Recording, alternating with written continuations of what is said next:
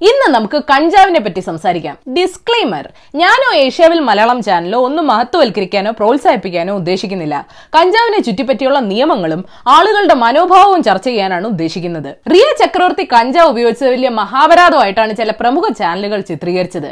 ചാനലുകളുടെ സദാചാര സ്കെയിൽ തൽക്കാലം ഞാൻ അളക്കാൻ നിൽക്കുന്നില്ല. പക്ഷെ ഇന്ത്യയിൽ കഞ്ചാവ് നിയന്ത്രിക്കപ്പെടുന്നത് narcotic drugs and psychotropic substances act of nineteen eighty five വഴിയാണ്. ഇത് വളരെ കാലഹരണപ്പെട്ട റേസിസ്റ്റ് നിയമമാണെന്ന് ഒരു പക്ഷം വാദിക്കുന്നുണ്ട്. നീയും കഞ്ചാവ് ഗ്യാങ് അല്ലേന്ന് ഇപ്പൊ കമന്റ് വരും. ആക്ച്വലി ഞാനല്ല ചേട്ടാ. ഇന്ത്യൻ പാരമ്പര്യത്തിൽ കഞ്ചാവ് പോലുള്ള ചെടികൾ മരുന്നായും ലഹരിയായും നമ്മുടെ പൂർവികരുടെ കാലം തൊട്ടേ ഉപയോഗിച്ചിരുന്നു. ഇതെല്ലാം നിയമവിരുദ്ധമാക്കുന്നത് സായിപ്പന്മാരാണ്. അതേ സായിപ്പന്മാരിന്ന് കഞ്ചാവ് ഉൽപ്പന്നങ്ങൾ ലീഗലൈസ് ചെയ്യാൻ നടക്കുമ്പോൾ ഇന്ത്യ ഇപ്പോഴും പാരമ്പര്യം മറന്ന് സായിപ്പന്മാരുടെ നിയമം കെട്ടിപ്പിടിച്ചിരിക്കുകയാണെന്ന് കഞ്ചാവ് ഗ്യാങ് വാദിക്കുന്നുണ്ട് കഞ്ചാവ് ചെടിയുടെ പ്രാധാന്യം അറിയണമെങ്കിൽ സാധുക്കളോട് ചോദിച്ചാൽ മതി അല്ലെങ്കിൽ അഥർവവേദം വായിച്ചാൽ മതി. നിയമവിരുദ്ധമായിട്ടാണെങ്കിലും കഞ്ചാവ് വ്യാപകമായി കൃഷി ചെയ്യപ്പെടുന്ന ഹിമാചൽ പ്രദേശിൽ കാനബിസ് ടൂറിസം വരെ ഉണ്ടെന്ന് കേൾക്കുന്നു. കർണാടകയിലെ മൗനേശ്വര ടെമ്പിൾ പോലുള്ള അമ്പലങ്ങളിൽ കഞ്ചാവ് പ്രസാദമാണെന്ന് കേൾക്കുന്നു. ഹോളി ആഘോഷത്തിൽ ഉപയോഗിക്കുന്ന ഭാങ് ഇതിന്റെ ഒരു വകഭേദമാണ്. ശിവന്റെ കഥകളിൽ ഈ ചെടി പ്രത്യക്ഷപ്പെടാറുണ്ട്. ചില സൂഫികൾ കഞ്ചാവ് ഹറാമാണെന്ന് കരുതുന്നില്ലെന്ന് കേൾക്കുന്നു. മരുന്നായി ഉപയോഗിക്കേണ്ട സാഹചര്യങ്ങളിൽ ഒട്ടുമിക്ക മതങ്ങളും ഇതിനെ വിലക്കുന്നില്ലെന്നാണ് മനസ്സിലാക്കാൻ സാധിച്ചത്. കഞ്ചാവ് അടക്കമുള്ള ലഹരി മരുന്നുകൾ ഇന്ത്യയിലെ നിയമവിരുദ്ധമാണെന്നിരിക്കെ. നാർക്കോട്ടിക്സ് കൺട്രോൾ ബ്യൂറോ സ്രാവുകൾക്ക് വരം പരൽമീനുകളെ പിടിച്ചാണ് ഷൈൻ ചെയ്യാറെന്ന വ്യാപക വിമർശനവുമുണ്ട്. കോടിക്കണക്കിന് കള്ളപ്പണം ഒഴുകുന്ന ലഹരി മരുന്ന് കടത്തിൽ ഇപ്പോൾ റിയാണ് മാധ്യമങ്ങളുടെ നൊട്ടോറിയസ് ക്രിമിനൽ വിതരണം നടത്തുന്ന കുടിയേറ്റ തൊഴിലാളികളും പിന്നാക്ക വിഭാഗത്തിൽപ്പെട്ടവരും തൊഴിൽ രഹിതരുമാണ് പത്രങ്ങളുടെ ഫ്രണ്ട് പേജിൽ ഉപയോഗിക്കുന്ന വിദ്യാർത്ഥികളാണ് നോട്ടപ്പുള്ളികൾ സർക്കാരിന് സ്രാവുകളെ പിടികൂടാൻ പറ്റാഞ്ഞിട്ടാണോ അതോ ചൂണ്ട മനഃപൂർവം ഇടാത്തതാണോ? നമ്മൾ അഡിക്ഷൻ എന്ന അവസ്ഥയെ കാണുന്ന രീതിയും ഒരുപാട് മാറേണ്ടതുണ്ട്. കൂടുതൽ നിയമങ്ങൾ കൊണ്ടുവന്ന് ശിക്ഷ കടുപ്പിച്ചെന്ന് വെച്ച് അഡിക്ഷൻ കുറയാൻ പോകുന്നില്ല. Narcotic drugs and psychotropic substances act എന്ന നിയമത്തിൽ അഡിക്ഷൻ എന്ന വാക്കിന് ഒറ്റ വരിയാണ് ഡെഫിനിഷൻ അടിമപ്പെട്ടവർക്കുള്ള പരിചരണം അവർക്കുള്ള നിയമപരമായ അവകാശങ്ങൾ ഒന്നും പറയുന്നില്ല. കൈവശം വെക്കൽ വിൽപ്പന വാങ്ങൽ ഉൽപാദനം ഉപയോഗം എന്നിവയെ പറ്റി മാത്രമേ പറയുന്നുള്ളൂ. അതായത് വിനോദത്തിന് വേണ്ടി ലഹരി മരുന്ന് ഉപയോഗിക്കുന്നവരും അടിമപ്പെട്ടവരും തമ്മിൽ നിയമപരമായി ഈ രാജ്യത്ത് വലിയ വ്യത്യാസമൊന്നുമില്ല. ഈ പോരായ്മകൾ ന്യായീകരിക്കാൻ സദാചാരം പ്രസംഗിച്ചിട്ട് കാര്യമില്ല. ഇതൊരു ധാർമ്മിക പ്രശ്നമല്ല ആരോഗ്യ പ്രശ്നമാണ്. കഞ്ചാവ് ആരോഗ്യത്തിന് ഹാനികരമാണെന്നുള്ള കാര്യം ആരും നിഷേധിക്കുന്നില്ല. അതുകൊണ്ടാണ് ജി എസ് ടി ഇട്ടത് പുകയിലെയും മദ്യവും പോലെ നിയമവിധേയമാക്കി നിയന്ത്രിക്കണമെന്ന് ആളുകൾ വാദിക്കുന്നത്. അത് ക്രിമിനലൈസ് ചെയ്താൽ വിൽപ്പന നിയന്ത്രിക്കാൻ കഴിയില്ല. ഇതെല്ലാം ഒളിച്ചു വാങ്ങുന്ന ആളുകൾക്ക് കിട്ടുന്ന പദാർത്ഥം ഫേക്ക് ആണോ മായം ചേർത്തതാണോ വീര്യം കൂട്ടി അപകടം പിടിച്ച വല്ലോ ആണോ ആർക്കറിയാം. മദ്യം കഴിഞ്ഞ ഇന്ത്യയിൽ ഏറ്റവും കൂടുതൽ ഉപയോഗിക്കപ്പെടുന്ന സൈക്കോ ആക്റ്റീവ് സബ്സ്റ്റൻസ് കഞ്ചാവാണ്. അതുകൊണ്ട് നല്ല ഡി അഡിക്ഷൻ സെന്ററുകൾ നമുക്ക് ആവശ്യമുണ്ട്. മിനിമം മൂന്ന് കോടി ഇന്ത്യക്കാരെങ്കിലും ഇത് ഉപയോഗിക്കുന്നുണ്ടെന്ന് മിനിസ്ട്രി ഓഫ് സോഷ്യൽ ജസ്റ്റിസ് പറയുന്നു. കഞ്ചാവ് ഉപയോഗിക്കുന്ന ട്രൈബൽ ആളുകളെ ശിക്ഷിക്കാതിരിക്കാൻ സിക്കിം ആന്റി ഡ്രഗ്സ് ആക്ടിൽ മാറ്റം കൊണ്ടുവരാൻ ഉദ്ദേശിക്കുന്നുണ്ട്. കഞ്ചാവ് ഉപയോഗം നിയമപരമാക്കാനുള്ള ഡോക്ടർ ധരംവീര ഗാന്ധിയുടെ പ്രൈവറ്റ് ബില്ല്. പാർലമെന്റിന്റെ ലെജിസ്ലേറ്റീവ് ബ്രാഞ്ച് ക്ലിയർ ചെയ്തെങ്കിലും പാസ്സാവാതെ അവിടെ കിടപ്പുണ്ട്.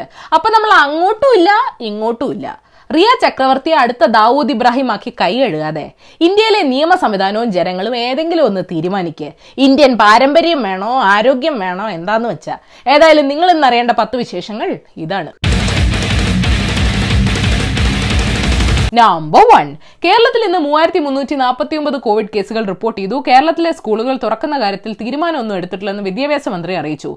ഓക്സ്ഫോർഡ് കോവിഡ് വാക്സിൻ സ്ഥിരീകരിച്ച യുവതിക്ക് ബാധിച്ചത് നാഡീരോഗമാണെന്ന് റിപ്പോർട്ടുണ്ട്. ഇന്ത്യയിൽ ഇന്ന് ഒരു ലക്ഷത്തിനടുത്ത് കേസുകൾ റിപ്പോർട്ട് ചെയ്തു. രാജ്യത്ത് മരണം മുക്കാൽ ലക്ഷം കടന്നു. ആകെ രോഗികളുടെ എണ്ണം നാൽപ്പത്തഞ്ച് ലക്ഷത്തിലേക്ക് അടുക്കുന്നു. മോദിജി ലക്ഷം ലക്ഷം പിന്നാലെ. നവംബർ ടു സംസ്ഥാനത്ത് കോവിഡ് മരണനിരക്ക് ഉയരാൻ സാധ്യതയുണ്ടെന്ന് ആരോഗ്യമന്ത്രി കെ കെ ശൈലജ അറിയിച്ചു. ഈ മാസം ഇരുപത്തൊന്നിന് നിയന്ത്രണങ്ങൾ നീങ്ങുന്നതോടെ കോവിഡ് മരണസംഖ്യ ഉയരാമെന്നാണ് നിഗമനം. വെന്റിലേറ്ററുകൾക്ക് ക്ഷാമം വരുമെന്നും ആശങ്കയുണ്ട്. കോളനികളിൽ രോഗം പടരാതെ നോക്കണമെന്നും ആരും റോഡിൽ കിടക്കാൻ ഇടവരരുതെന്നും നിർദ്ദേശിച്ചിട്ടുണ്ട്. ഐക്യമത്യം മഹാബലം. നമ്പർ ത്രീ രാജ്യത്ത് കാലാവധി പൂർത്തിയാക്കിയവരും അല്ലാത്തവരുമായ എം പിമാരും എം എൽ എമാരും പ്രതികളായ നാലായിരത്തി നാനൂറ്റി നാൽപ്പത്തിരണ്ട് ക്രിമിനൽ കേസുകളുണ്ടെന്ന് അമിക്കസ് ക്യൂറി സുപ്രീം കോടതിയെ അറിയിച്ചു. നിലവിലുള്ള എം പിമാരും എം എൽ എമാരും ഉൾപ്പെട്ട രണ്ടായിരത്തി അഞ്ഞൂറ്റി അമ്പത്തി ആറ് കേസുകളും ഉണ്ട്. എം പിമാരും എം എൽ എമാരും ഉൾപ്പെട്ട ഏറ്റവും കൂടുതൽ ക്രിമിനൽ കേസുകൾ തീർപ്പാക്കാനുള്ളത് സ്വാഭാവികമായും ഏത് സംസ്ഥാനത്തായിരിക്കും? ഉത്തർപ്രദേശിൽ. നമ്പർ ഫോർ അങ്ങനെ അഞ്ച് റഫാൽ വിമാനങ്ങൾ ഒഫീഷ്യലി ഇന്ത്യൻ സേനയുടെ ഭാഗമായി. അംബാലയിലെ എയർബേസിലാണ് ചടങ്ങ് നടന്നത്. റഫാൽ വിമാനങ്ങൾ ഇന്ത്യയും ഫ്രാൻസും തമ്മിലുള്ള ശക്തമായ ബന്ധത്തിന്റെ സൂചനയാണെന്ന് പ്രതിരോധ മന്ത്രി രാജ്നാഥ് സിംഗ് പറഞ്ഞു. ചടങ്ങുകളുടെ ഭാഗമായി സർവധർമ്മ പൂജയും സർവമത പ്രാർത്ഥനയും നടന്നു. നിരീശ്വരവാദികളെ പക്ഷികളെ ഓടിക്കാൻ പറഞ്ഞു വിട്ടു കാണും. നമ്പർ ഫൈവ് സംസ്ഥാനത്ത് നിയമസഭാ ഉപതെരഞ്ഞെടുപ്പ് കൂടാതെ തദ്ദേശ തെരഞ്ഞെടുപ്പുകളും നീട്ടിവെക്കണമെന്ന് തീരുമാനിക്കാൻ നാളെ സർവകക്ഷി യോഗം നടക്കും. എല്ലാ രാഷ്ട്രീയ പാർട്ടികളുടെ അഭിപ്രായം കേട്ട ശേഷം സർക്കാർ തീരുമാനം തെരഞ്ഞെടുപ്പ് കമ്മീഷനെ അറിയിക്കും.